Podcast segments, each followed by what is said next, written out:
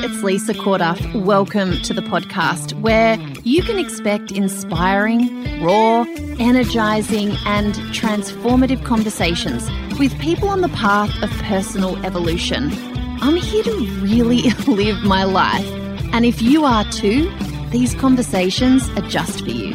I'm really glad you're here. Enjoy.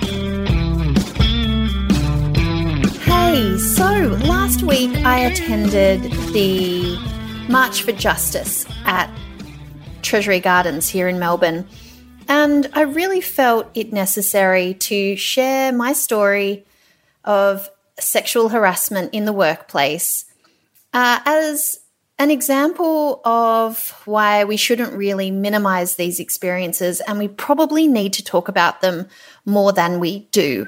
So, listen along to what went live on Facebook and feel free to share any feelings that might come up with you um, with me. Um, happy to see you in the inbox. Hello at lisacorduff.com. Um, sending lots of love and standing in solidarity. Enjoy the episode. Hey everyone. I just thought I would jump on really quickly because I've just been at the uh, March for Justice here in Melbourne, which I'm sure you're aware uh, they're taking place all over Australia, and it's just women coming together to talk about, you know, I mean, just how fed up most of us are. Okay. So uh, I thought when I was there, I thought, and just a heads up, uh, I will be swearing, most likely in this, from a, a post a little while ago. I can see some people don't like swearing. So if that's the case, I'm not for you. You can scroll on. Uh, and I'm not really too sure if this would trigger, it, it's not a, a terrible story compared to um, what other women have experienced. But uh, I if this triggers anything for you, I just wanted to let you know I'll just be talking about something that happened in the workplace to me many years ago. Uh, and I'm sharing this because when I was at the rally, what really became obvious to me was the stories that I'd told myself about why this isn't a big deal, you know, no biggie. He was a lovely guy. Uh, this isn't um, this isn't anything um, that damaged me physically or anything like that. But here's what here's what I realized is the more of us that do that and make okay these little things, the more the culture of of it all, like sexual harassment, particularly you know in the workplace was my ex- particular experience, can continue. So we actually need to share our stories and I'm like, you know what? I just feel like if I share with you how I normalized, what I can see now was absolutely not normal or okay behavior, it might help you see where you might have done the same and it's actually not okay. And what all of these amazing women who've been, I mean, talking about and fighting on behalf of us for so long are actually really angry about.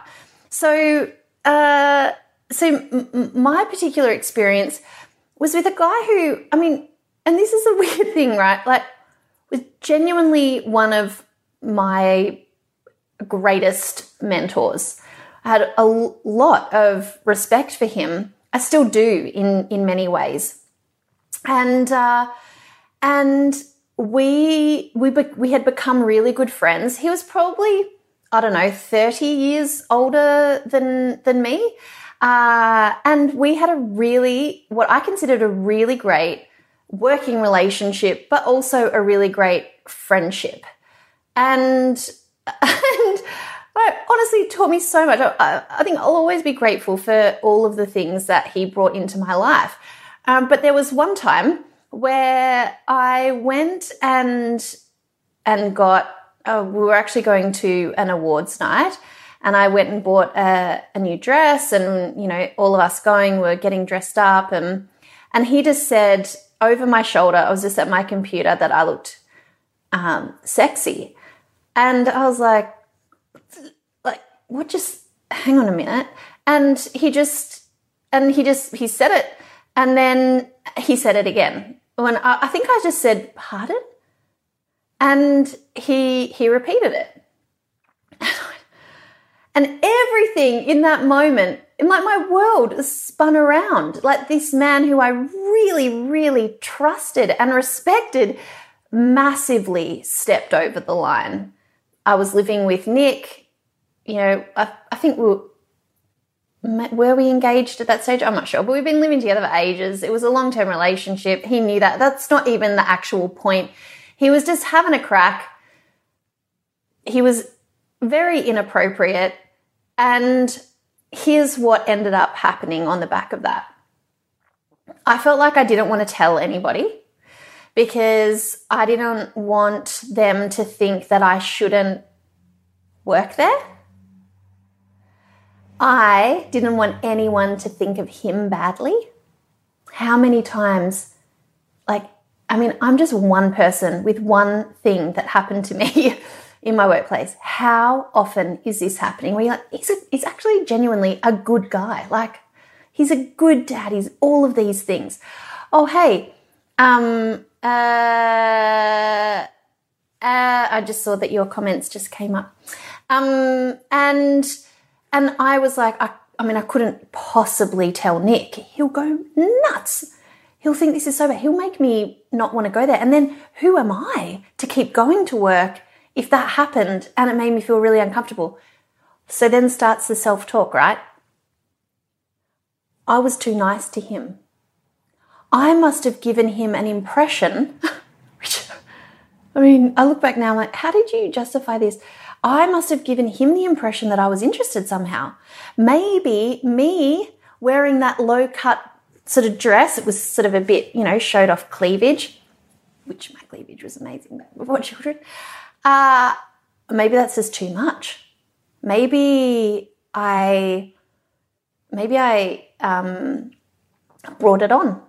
I mean, you guys, I don't think of this as damaging me in in you know many particular ways, but it did. I kept a secret from the man that I married about another guy cracking my butt like 30 years my. It really uh, and, you know, I can remember when I eventually told him, it was churning, it was churning me up inside. And I really want to stress how much love and empathy I have towards women who've experienced much, much worse. I really want to acknowledge that I'm just sharing this experience. I'm not trying to make it bigger than it is or, you know, take up too much space on a day in which Australian we should be focused on this issue.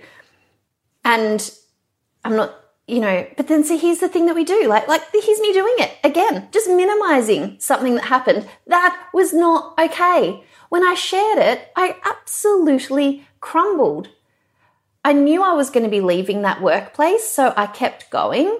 And then, but I felt funny about this for years and years and totally normalized it, totally made it um, something about me. Never wanted to tell people for fear that they might think he's a bad guy and he's not a bad guy. But what he did was not okay. It was not okay. And so I think as women, we should be more angry about this. We should have rage. This is happening all day, every day. It's it's happening in our government right now. And like who's being held to account? Like well, when will this sort of ever change? The issue is so massive. I am a voice. I have a platform here. I want you to know I've experienced it. There was all sorts of ways, messed up ways in which I justified things to myself, made it my fault, didn't want to tell people, just just for this this little thing. So imagine what other women have gone through. I just my my mind boggles. And what was amazing being at the rally was that you know there is this solidarity And it's so messed up that, that it exists, but it does. Uh, I minimize this stuff all the time too. It's so deeply conditioned in us to just accept and move on.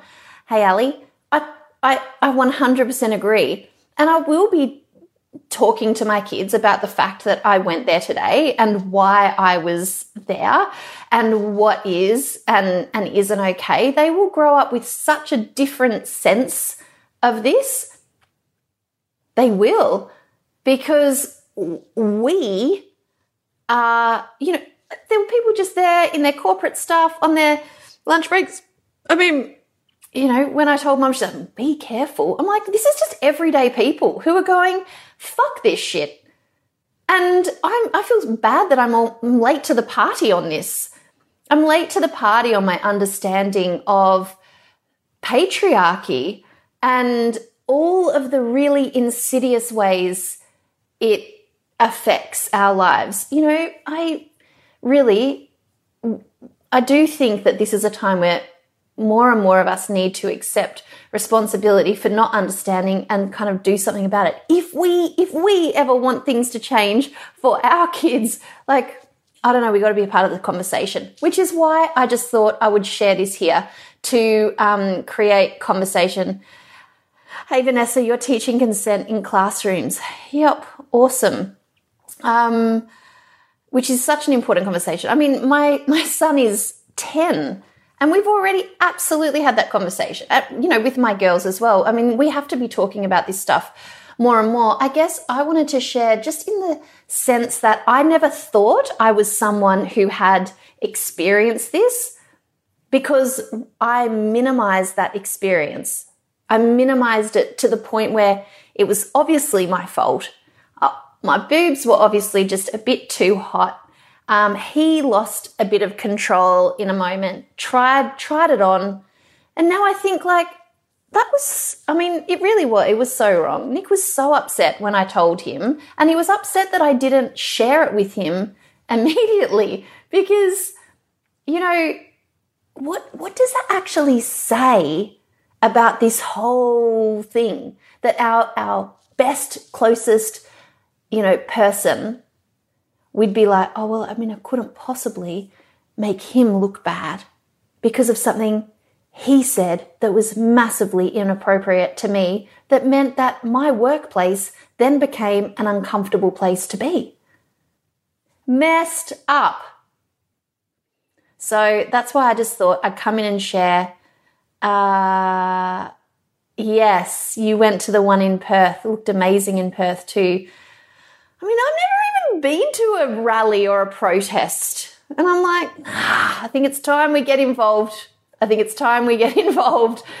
And if all I can do is just show my solidarity by my body physically being somewhere and supporting women who are doing amazing work to try and change this conversation and actually have people pay attention, then maybe I can come home and also share my story in the hope that I don't know. It just adds to the voices of discontent and and we just wake up to all of the different ways in which this is affecting I mean all of us, really, isn't it? So that's it from me. Uh, it's almost school pickup time, so I'm going to go do that. Uh, patriarchy, patriarchy is so fucking ingrained. Totally agree, Kate. And when you start to, uh, uh, uh, like when your eyes open to it, just like our eyes are opening to all sorts of things, you know, just so many things. And I feel like it's, um, it's just a time in which our focus and attention is shifting onto the really big issues and it's it's our responsibility to you know educate ourselves uh, my story and mind chatter processing the event is so common. Yeah. Um, no problems, Mel. I just wanted to send any uh, so much love to people. Liz has said, uh, I wonder how many women would have this example. Would be easier to find out how many haven't, I expect. Yeah, I used to say I had put myself in risky situations as a young woman. I realized just three years ago that the risky situations I thought I'd put myself in was being in a bar pub, drinking considerable amounts of alcohol, and sexy clothing with men present. Yeah. Okay, I'm gonna so gross. Those subtle moments of sexual inappropriateness shape how we move forward in life because we don't realize they're big enough to act on. So, my little moment uh, is shared. And um, I'm just standing in solidarity with the women who have experienced the same, less, more. Change will happen when we pay attention. Okay? See you. Hey, if you're enjoying the conversation, then it would mean the world to me if you head over to iTunes and give us a rating and review. It really makes a difference, and it's my intention to get as many of us involved in real conversations that really change the game as possible. Thanks so much for your help, and I'll see you in the next episode.